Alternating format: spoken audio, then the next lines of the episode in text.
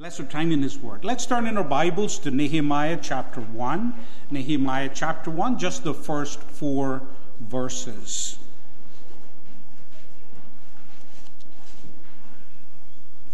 We'll hear God's words. Nehemiah 1 1 through 4. The words of Nehemiah, the son of Hachaliah. It came to pass in the month of Chislev, in the twentieth year, as I was in Shushan, the citadel, that Hanani, one of my brethren, came with men from Judah. And I asked them concerning the Jews who had escaped, who had survived the captivity, and concerning Jerusalem. And they said to me, The survivors who are left from the captivity in the province are there in great distress and reproach.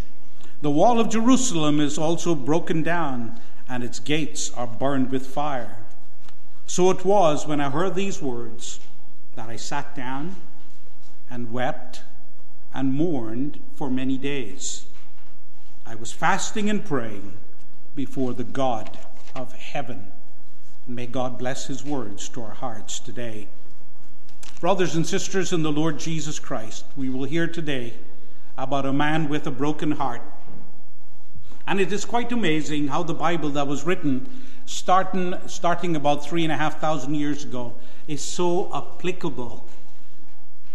Of course, it would be. It was God's word to them, but it was also God's word to us.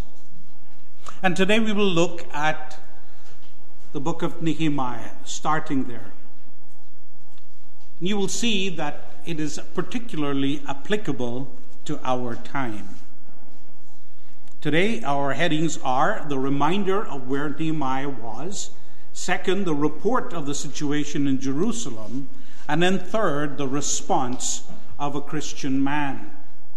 Our goals are that you too will have a broken heart, cry, and mourn when you see the weakness of the church today, and learn to help to strengthen her, so that the one who gave his life for her will rejoice. We begin by looking first at where Nehemiah was, a reminder of where Nehemiah was to give context to the book. I remember we were looking in the last few times I've been here the book of Jeremiah. Jeremiah was there before and at the beginning of captivity. Then 70 years passed, and then God set his people free.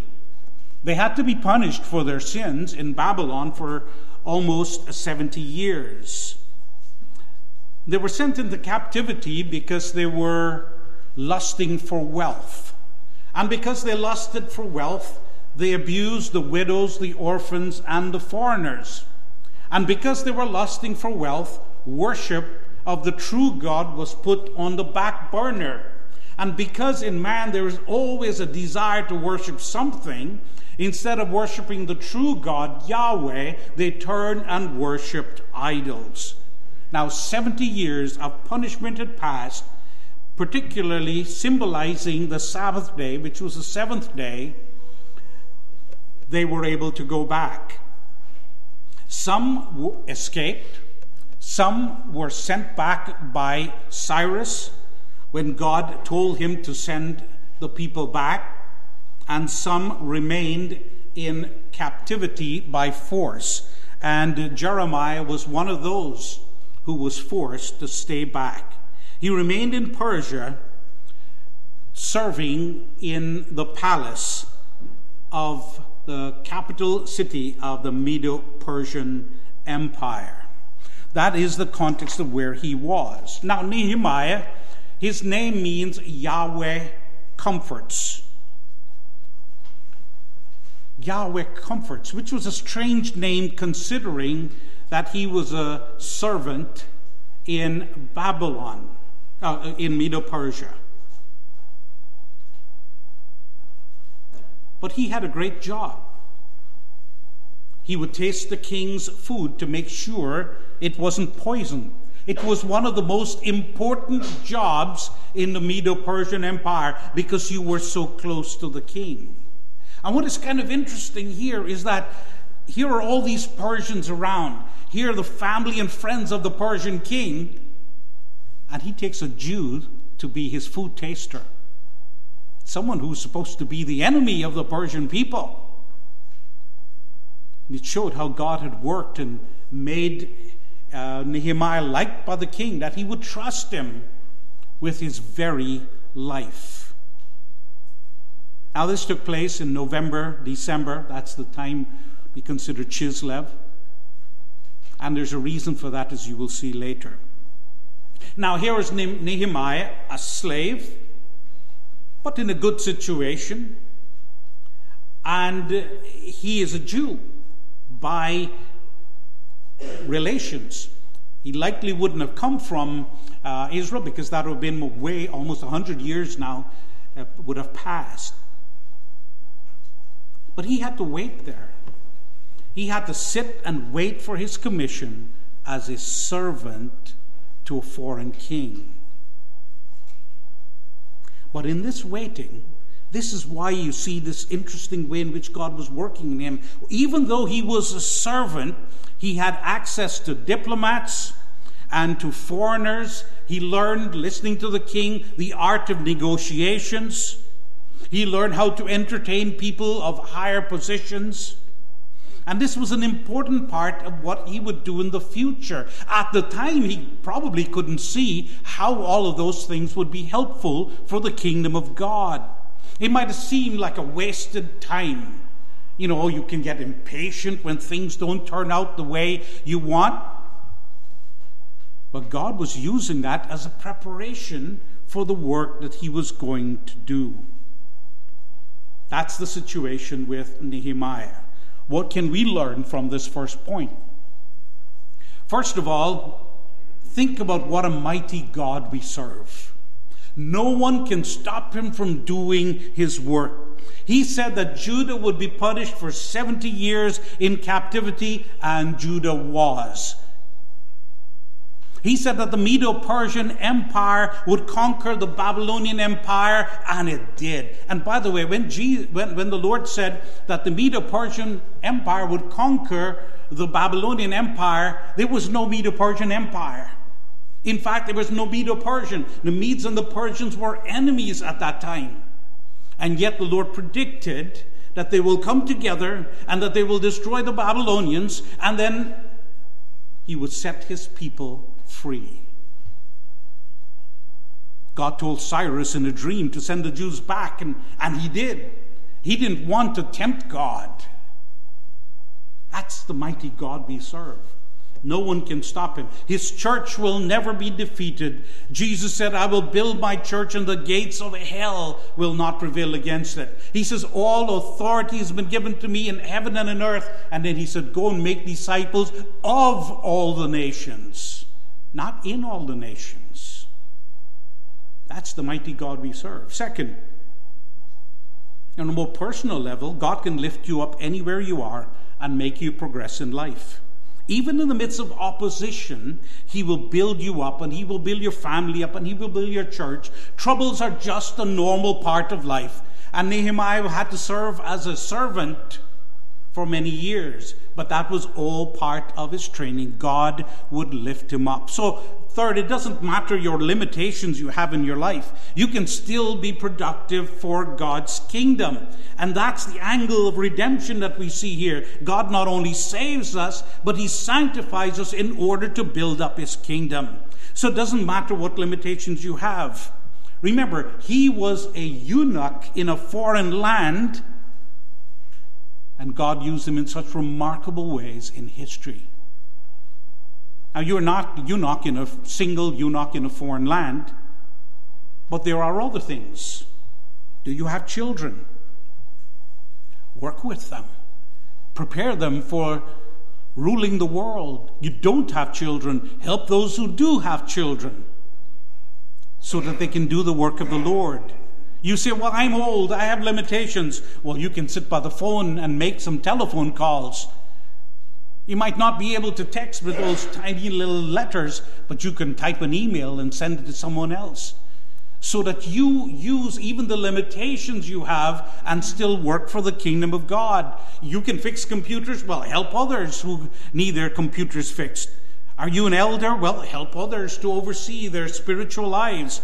Even if you are illiterate, you can't read and write, you can love people. You don't need to spell to be able to love. You can speak kindly to those who come to church. You can invite them to your home. You don't need a 12th grade education for a bowl of soup.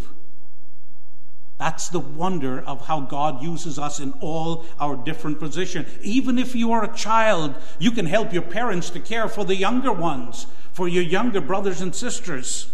Or you can be a friend to somebody who doesn't have any friends. Maybe you're in school, or maybe you come to church and no one is talking to another child. You can go and talk to that child.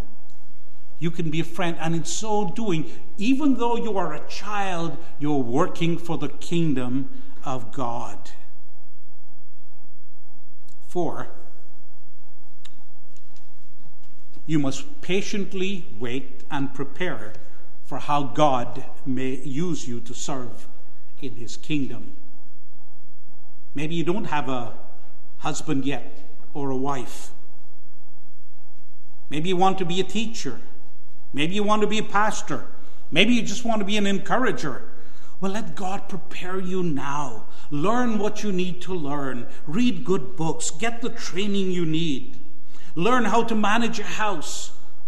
Learn to care for others. This is all part of the preparation and the waiting that God wants you to go through. This takes time. But God's not in a hurry. He doesn't panic. He's not biting his fingernails. He not only designates the goals, but the means to those goals. So you don't become a pastor by someone zapping you. You start to study, get the training. You want to be a wife? Get the training to be a wife. Learn the things that, or the skills that are necessary. And one more lesson you have to learn to work with others for the sake of the kingdom. You notice how Nehemiah was limited. He was stuck there in Shushan, and friends came from Jerusalem with the news. And now they're trying to figure out how they can work together for the repairing of the walls of Jerusalem and helping in the kingdom of God. You have to learn to work with others for the sake of the kingdom. You know why? Because Christ's honor is at stake. Christ's honor is at stake.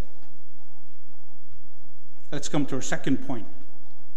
We remember where he was, Shushan, getting his training and biding his time for the great task to come.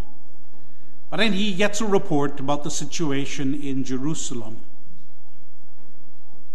One of Nehemiah's brothers came with other men and brought news from Judah about the condition in Jerusalem. They came on a long journey, likely for the purpose of bringing this news.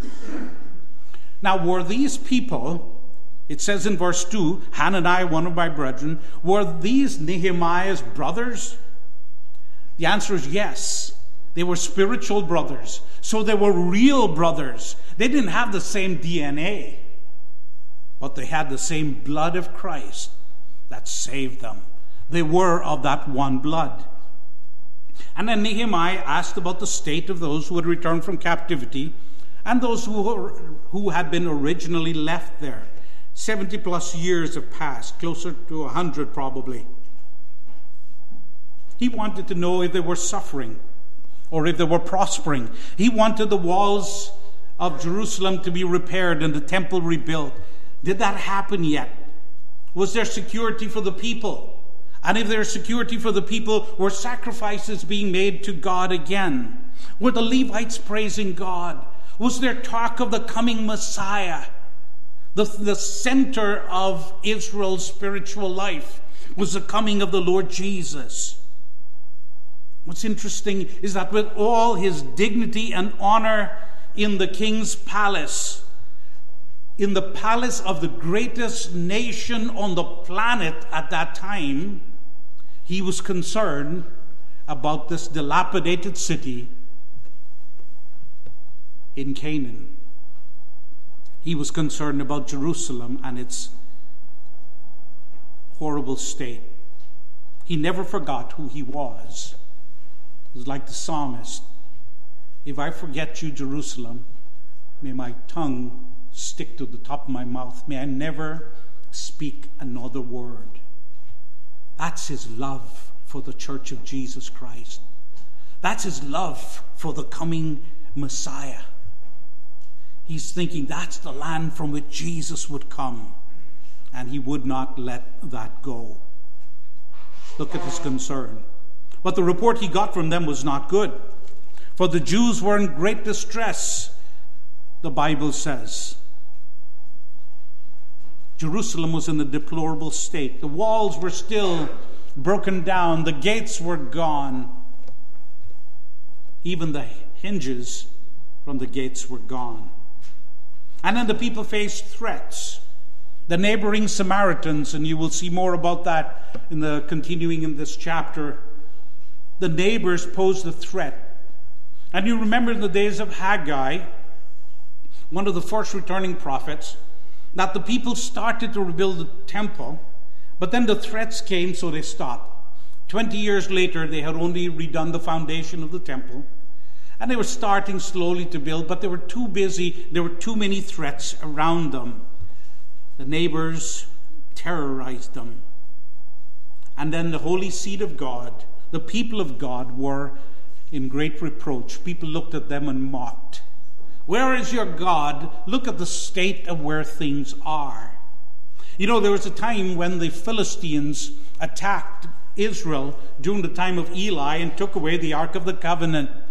And God plagued them with some severe plagues of probably the bubonic plague with the rats and the tumors. And when they saw that, they said, No, we are going to send this back because we know who that God is and he will destroy us. Now there's total contempt because they could see how God's people were living and God was not helping them. So they mocked them and terrorized them. And with the walls broken down, thieves could roam around and steal at night. Murderers could go around uninhibited. Wild animals, and they did move in packs back then dogs, wild wolves would attack people at night. So they're defenseless, and nothing was going well. Even the entrances to the city were burned, all the way back from maybe a hundred years before by the Babylonians, and never rebuilt. More than that, Judah had become a simple province of the Medo Persian Empire they were not the independent people of God. Remember what God promised when they entered the land of Canaan. If you walk with me in the blessings of Mount Gerizim, you will be the head and not the tail. You will lend to many, but you will borrow from none. But now they were desperate. They were serving a foreign king and sending money to him regularly so he did not destroy them. Look at where they had come. Look at the state of Jerusalem at this time. More significantly, there was no worship of God, it was very limited. And what's the greatest purpose in life? It is to worship God, but it couldn't do it properly. And God was being robbed. That's the saddest state of things. The saddest state of things. So, what can we learn about this? About this report on the situation in Jerusalem? Let's remember first what is it that unites God's people? You are of one blood of the Lord Jesus, and therefore you must care for each other. You don't have the same DNA as the person who might be next to you, but you're closer to that believing person than with your own family member who does not know Jesus. Think about that. You know why? You have the blood of Christ flowing through. You have a new home. You know where you will spend eternity. The one who doesn't know Jesus Christ might be your blood relative now, but will spend eternity in hell. Pray for them, of course, that they will come to know and serve Jesus. But you see the care that Nehemiah had for his brothers and sisters and how he was moved by the difficult situation that they had at home. We may not even be children of the same race, but as one commentator said, we are children of the same grace, the one blood of Jesus Christ. So, We are united in Christ, first of all. Second, as brothers and sisters, we are then to care for each other. And there's no excuse, whether believers are near or far, if you don't take care of them. That means you have to put effort to find out. You know, ignorance is not bliss. You need to find out where people are suffering for their faith. Think of what's happening in Nigeria right now and the slaughter of Christians, or the imprisonment of the Reformed brothers in China. Think of all those women who are being tortured in Iran for their faith in Jesus Christ. All over Africa, for that matter, where Muslims have targeted our brothers and sisters. Help them. Many of them have lost their loved ones. Think of the 50,000 Christians in the last couple of years that were murdered in Nigeria alone, let alone places like Uganda, Somalia, Sudan, South Sudan. So many Christians have been killed. Take the time to know so you can care for them. You see, they're part of the same family, they're part of the same kingdom of God of which you are a part. You might live in your comfortable life here, but know there are brothers who are starving. And not because of laziness, just simply because of harsh providences. Help them. Third, as brothers and sisters in Christ, you must care about the worship of God. You must make sure it is possible. It must be heart wrenching when you are not able to worship. Did it pain you when the government put laws against us from gathering for worship. It should have. Because worship is such a precious thing.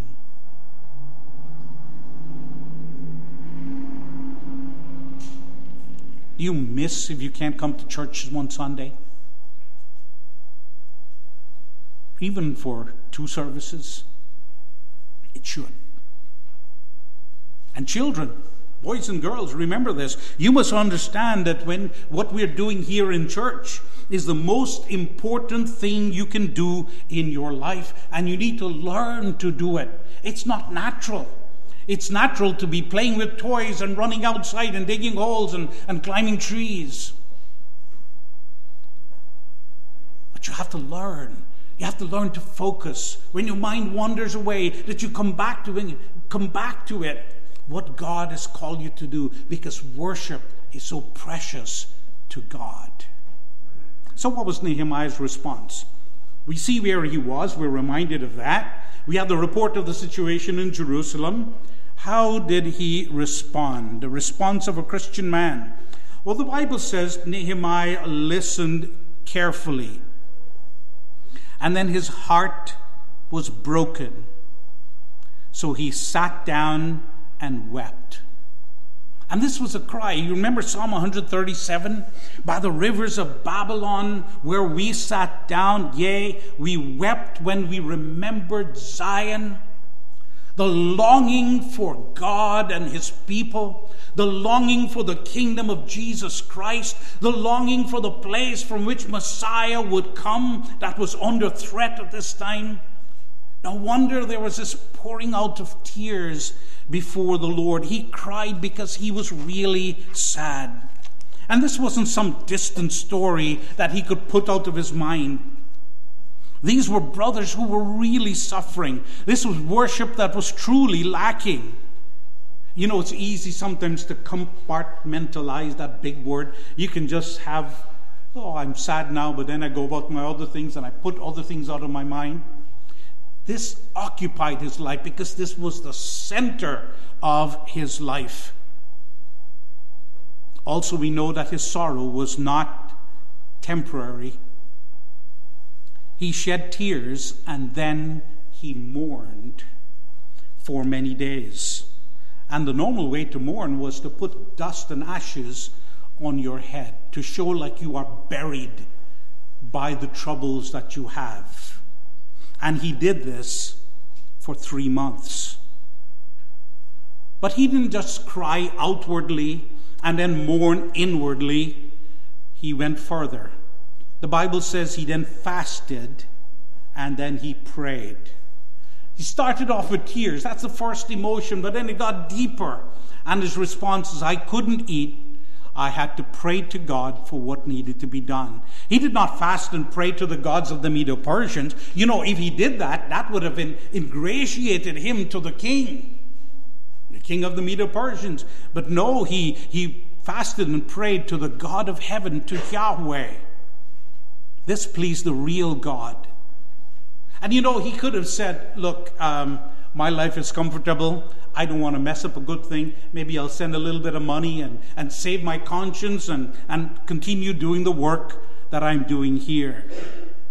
But he didn't. He could have just gotten angry. You know, sometimes you get angry when you see the terrible things that are happening.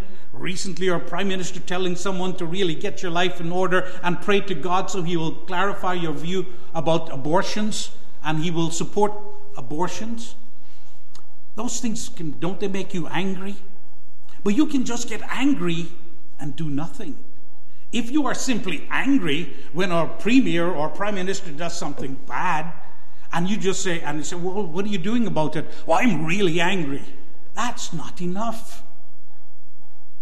When you get angry, you must respond in the right way. You should be angry. There are many things. It's a sin if you don't become angry when you see sin. But you have to respond in a way that was necessary. And Nehemiah didn't say, Well, I'm really angry, but now let me get a glass of wine and uh, some uh, cheese and relax, and I'll let that pass out of my mind. Or he could have just shed, shed a few tears and it's good therapy. You know, that's what they do in many places in the world when there's a funeral. You hire some people to come and they will cry and stimulate the, the tears, and you cry a few tears and then you get over it. He could have done that. No. He cried, he mourned, he fasted, and he prayed for three months. And then he would petition the king. The love of Christ constrained him to act. He had to act. He had to act. But why fast? That's the interesting thing here. What is the significance of fasting? Well, fasting is the sacrificing of the body so the soul can focus on prayer. And this was especially common in the days of deep distress. You see more examples of this in time of Esther. When she was going to petition the king, she said, told Mordecai, Tell the people to fast and pray. I will fast and pray, and then I'll go and see the king. Or Zechariah, who fasted and prayed for the returning Jews to complete the work that they were called to do. Or Daniel, when he called the people to fast and pray for the sins of the Jews so that they could go home after captivity. See, fasting and praying was a normal part of life. The days when Jesus were here, uh, was when Jesus was here, he said, Don't fast and pray now because I'm right here. But a time will come when you must fast and pray. And yet, this is one of the things that has fallen into great disuse in our society, in our Christian circles. But fasting and praying has always been a part of Christian life. And that's what Nehemiah set as an example in his personal life. What can we learn? Lessons. First of all, Rich Christians must never forget the God who made them rich.